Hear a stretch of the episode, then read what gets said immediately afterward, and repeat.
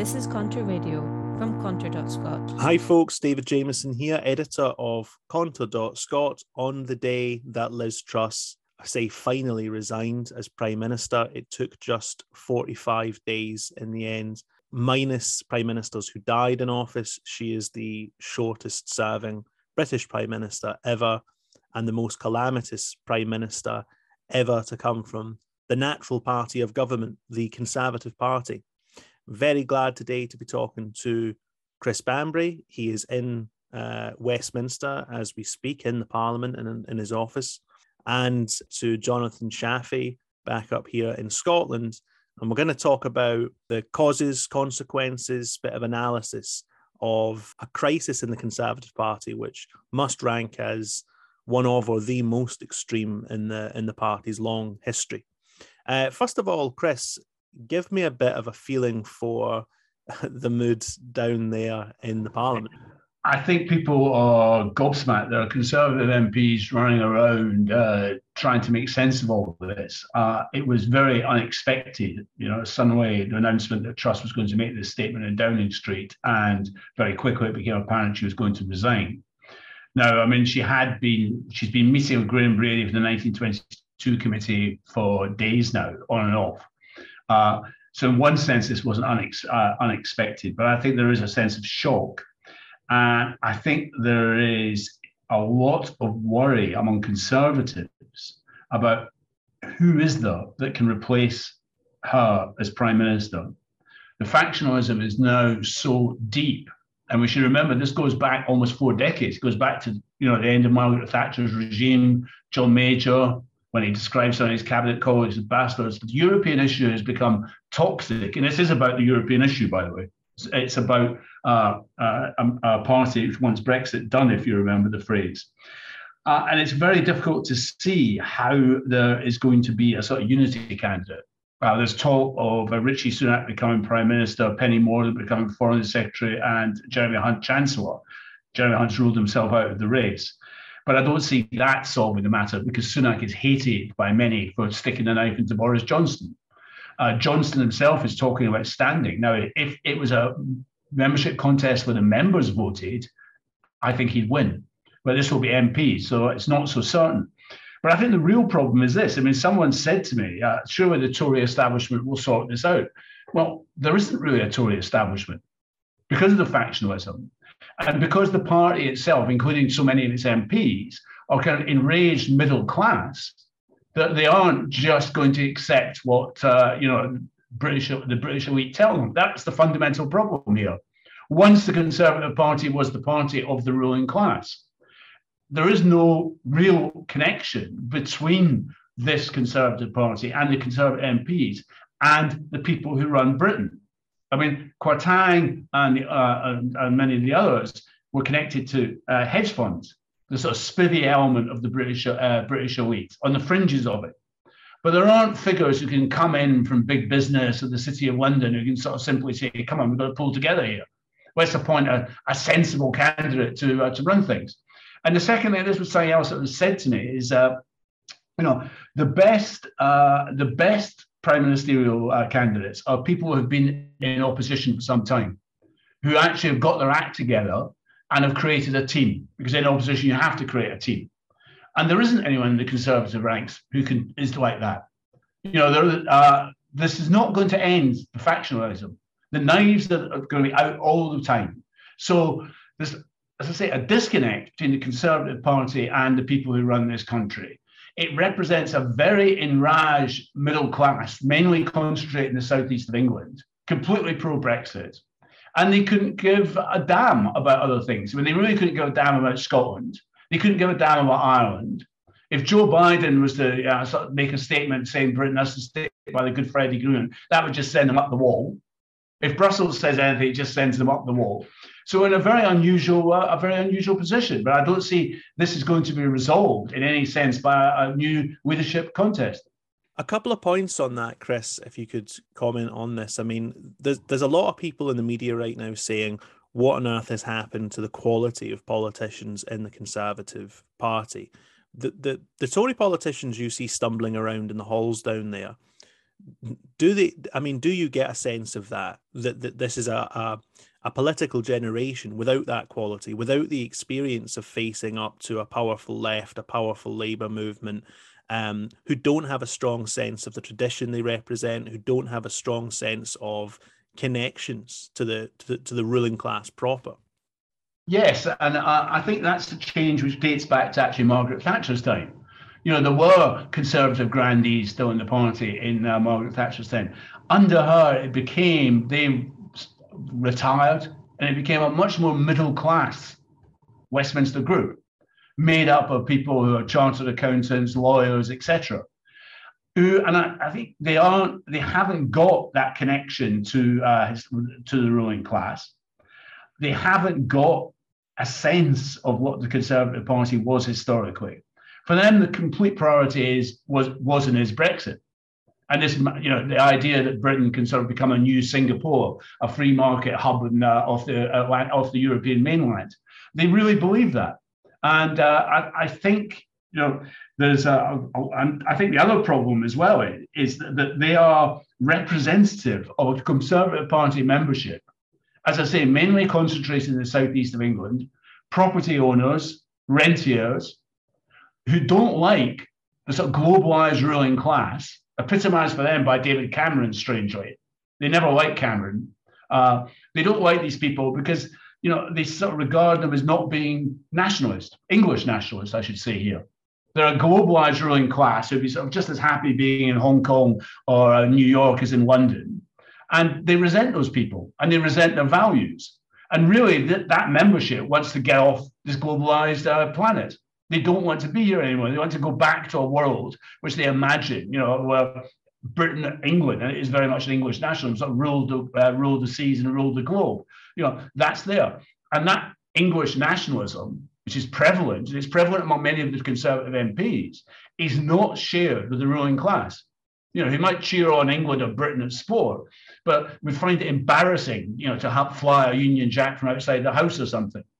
My uh, concern on on some of this kind of stuff though is I think that's an accurate analysis. I think that the the Tory party has um, split along lines that have to do with social class or the relationship to social classes as much as kind of ideological or intellectual views.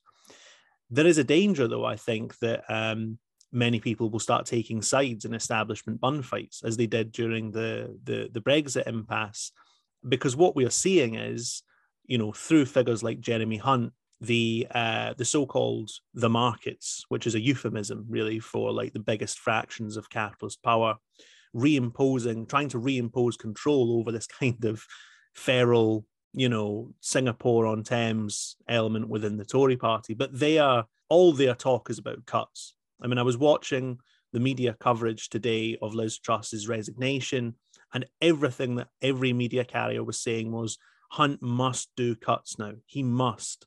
Uh, it's a foregone conclusion as far as the media is concerned, as far as the Tory party is concerned, as far as the markets are concerned. Jonathon, can I just bring you in on that? I mean, are we in danger here of, you know, a, a more a, a more progressive alternative being sandwiched between two wings of the establishment? Uh, yeah, I mean that's that's clearly a danger. Um, we have, I mean, effectively, democracy in this country has been uh, suspended. Um, there's been a full blown, I would call it not a crisis of the Tory party. I think the way that Chris laid out that analysis there is is is accurate. Um, but clearly, this is more the more a crisis of of the British state. I mean, this is a this is a huge constitutional crisis which is blown up, and you can even see it in some of the reporters, some of the media who, who are covering these these events. I mean, they don't quite know the coordinates for how you should set about understanding what's going on. Uh, we're even hearing that Boris Johnson might well put his, his name forward as well uh, to become leader. So, I mean, I think when Chris talks about uh, there being these very embittered, very entrenched divisions inside the Tory party. Uh, that's absolutely the case. And of course, these are reflected in the wider British establishment about where British capitalism actually should go, where it, where it needs to go next. Uh, now, where it needs to go next um, will be of uh, will will have no democratic mandate. That's, I suppose, the key point I want to make. That where it will go next is more austerity, more attacks on the working class, And there will be no democratic debate about this. There will be no democratic impulse running through the institutions that are managing this process or attempting uh, to manage this process. And I have to say that the other thing that we should sort of raise here is the, the national question in Scotland, the idea of independence being posed as an alternative to this, as a democratic alternative to this, is sadly missing. And the reason it's missing is because, as we've been saying for many years now, they haven't developed a campaign uh, which is broader than the SNP. Their prospectus would keep us tied to the UK financial institutions, but without any political representation in Westminster. So we are disarmed when it comes to the national question. Uh, and I think the immediate priority has to be whatever your view on independence, uh, if you are a supporter of democracy, then we need to be presenting a popular expression of opposition to the idea that prime minister after prime minister can come and go without any say from the people. That has to be part of the agenda, and it has to be allied to a position that opposes, that resists um, austerity and further attacks on the working class. Who, just in conclusion, let's remember, have already had 10 years of austerity. It hasn't stopped these attacks. It hasn't stopped in that time. And at the same time, we've had a pandemic. We've got a major crisis in the health service. We've got all of these things happening at once. And so political leadership has to come. And I think it has to come from outside of the parliament at the present moment. That's something else I was going to ask you, Chris. Um, I mean, obviously, in recent years, you've you've actually had a series of insurgencies all with their own limitations and weaknesses, um, but all of them making it into the Parliament chamber. So you've had Corbynism in the Labour Party, uh, you had an insurgent Scottish National Party after 2014. And of course, you had the Brexiteers and the Tory party driving a kind of populist insurgency of their own. But that, the makeup of the parliament now seems to be much more conservative. There's obviously still a live faction fight in the Tory party, you can't deny that.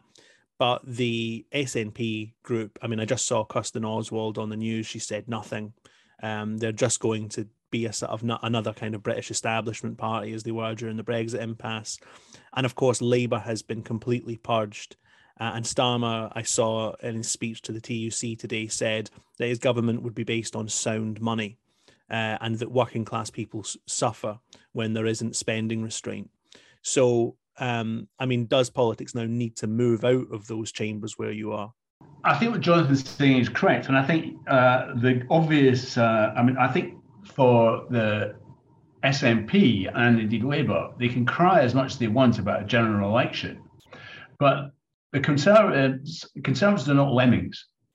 They know that if they go for a general election now, they're going to lose a tranche of seats, and those MPs in those seats don't want that to happen. So their hope will be they avoid a general election now and try and get a stable government, hope the opinion polls start getting better, then they might go for an election, then they might just sit out. So just simply calling for a Westminster election isn't going to get you anywhere.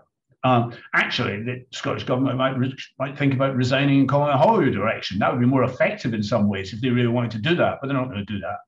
So I think the problem here is is that the collapse of Corbynism means that the Labour Party now looks actually like, for the British elite, a natural party of government. Starmer is not going to support a second referendum in Scotland a month of Sundays. He's a committed unionist. He's basically projecting himself as you know the man you can trust in terms of the finance and industry, etc. And of course, there is a purge of the left. And talking to uh, Labour left MPs down here, I mean, this week they blocked Emma Dent Coad. I don't know if you remember, as the MP for Kensington, who did a fantastic job around Grenfell Tower, the, the tragedy there. You know, she's been prevented from standing. Lots of sitting, the remaining Labour left MPs, most of them are keeping their heads down or worried they're going to get blocked from selection. You know, the Labour Party is trawling through tweets and what have you from de- donkeys years ago, looking for statements they can use to justify that. So but again, I don't think there is going to be a, a, an election in uh, in uh, terms of that. And the problem we've got is is that we are seeing industrial disputes. Firstly, those industrial disputes aren't going beyond selective action, one day, two day strikes, right? So they're, they're dragging on. Secondly, kind of, it's accompanied. I mean, there are exceptions. I think Mick Lynch has done a very good job, but I mean, the, the mood around them, and in particular among ex-Corbynista types who've got involved in support for them, is quite apolitical. Uh, they're not really putting forward. We're missing a sort of a, an alter, political alternative to austerity. So I think we have got to look at, yes, we've got to look at building resistance and supporting those strikes in every other way we can. But I think the crying uh, shame here is, is that we need to build an ideological pole in opposition to Starmer, in opposition to the Scottish government as well, which actually talks about what anti-austerity measures are. That says that if there's going to be a second referendum, and that's a huge if, that actually we can't go in there talking about you know austerity measures to pay off the debt we supposedly have to Britain because the majority of working class people who voted for independence in 2014 aren't going to find that an attractive option. So we need this ideological pole, which can actually begin to raise a challenge to what's the sort of the dominant, the domination of you know kind of respectable politics of the centre left and of uh, Scot- uh, SNP Scotland. Jonathon, uh, assuming Chris is right, and what we're looking at is well, we do know that we're looking at a kind of coronation type process for the next Tory leader, who we expect to have in office, if I'm not wrong, by next Friday. So literally eight days. Um, so they're obviously never going to ask the, the membership ever again.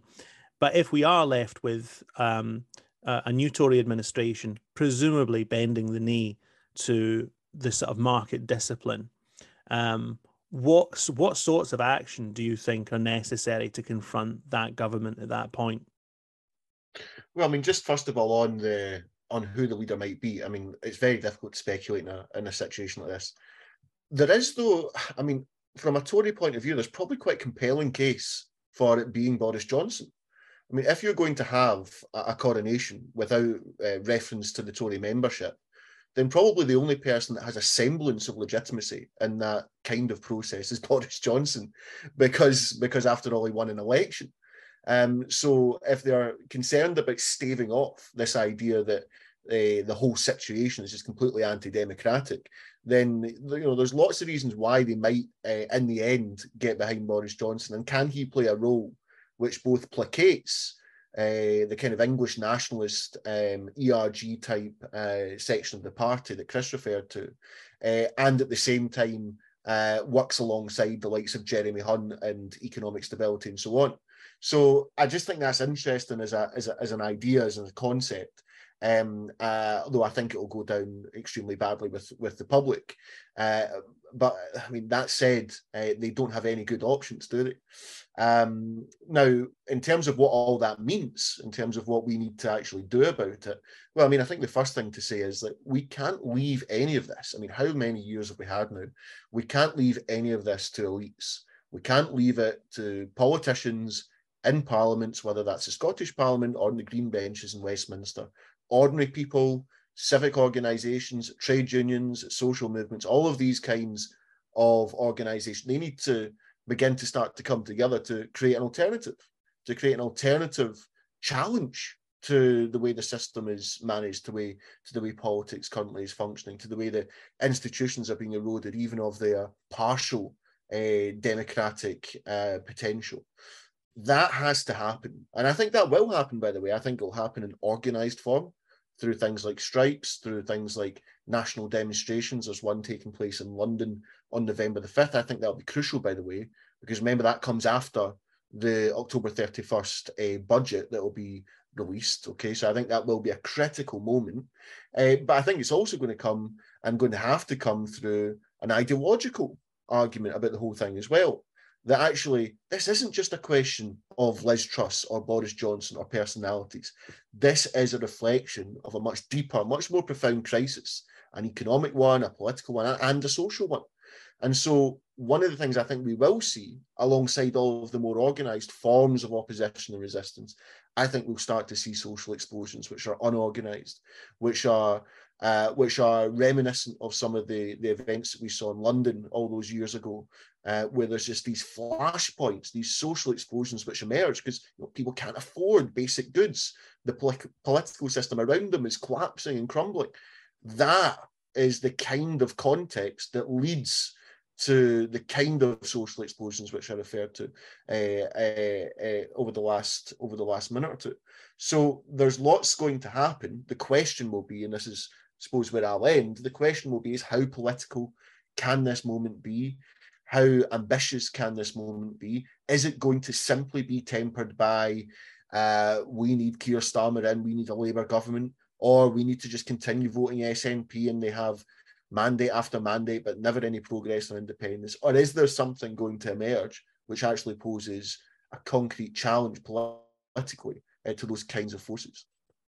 And just finally, Chris, um, on that matter, I mean, what what are the the possibilities that uh, a crisis of this kind could burst the boundaries of the Tory party and you know bleed out into the wider British state and establishment proper because of course the Tory party has historically been extremely important to the British state, to its stability, to its continuity.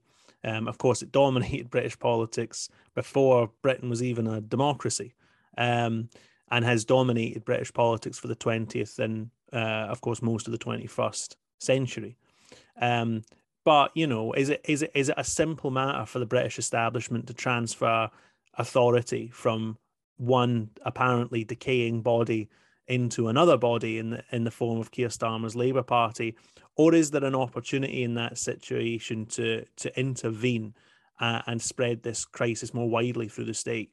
I think you make a very good point. I mean, the British, the Conservative Party is must be the most successful political party in the world in the sense of forming uh, of being in office, and it it's not the case that Britain is, is running a two-party system with sort of alternating two parties in government.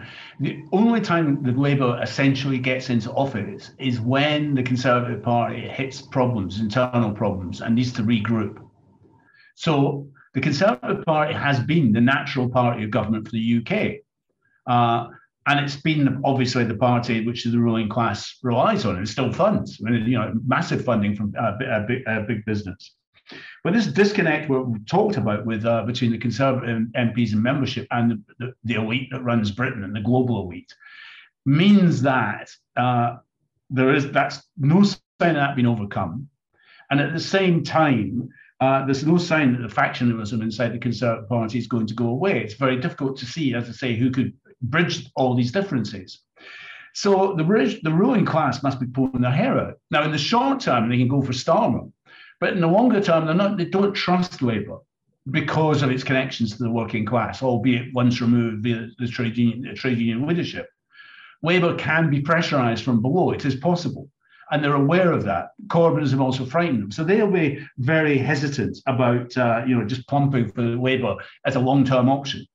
Short term, yes, the hope would be Labour comes to office, allows the Conservatives to regroup, overcome these differences, and get back uh, get back in, uh, into the act. But I think that's very difficult to see. I think there's other diff- difficulties coming up. I mean, you know, back in 2019, Conservative members were asked what was a bigger priority, Brexit or the preservation of the Union, Scottish independence, and they said Brexit. 65% said Brexit, and they weren't given a damn if Scotland left. Now, there's another issue coming up is unless a Northern Ireland ministry comes into effect, literally within the next few days, there will have to be, and this is scheduled, Northern Ireland elections before Christmas at the end of December, uh, at which I would bet Sinn Féin will again re-emerge as the biggest party, probably actually stronger, uh, and also see off its uh, the remnants of its uh, once uh, major nationalist rival, the SDLP that's going to open up a whole can of worms.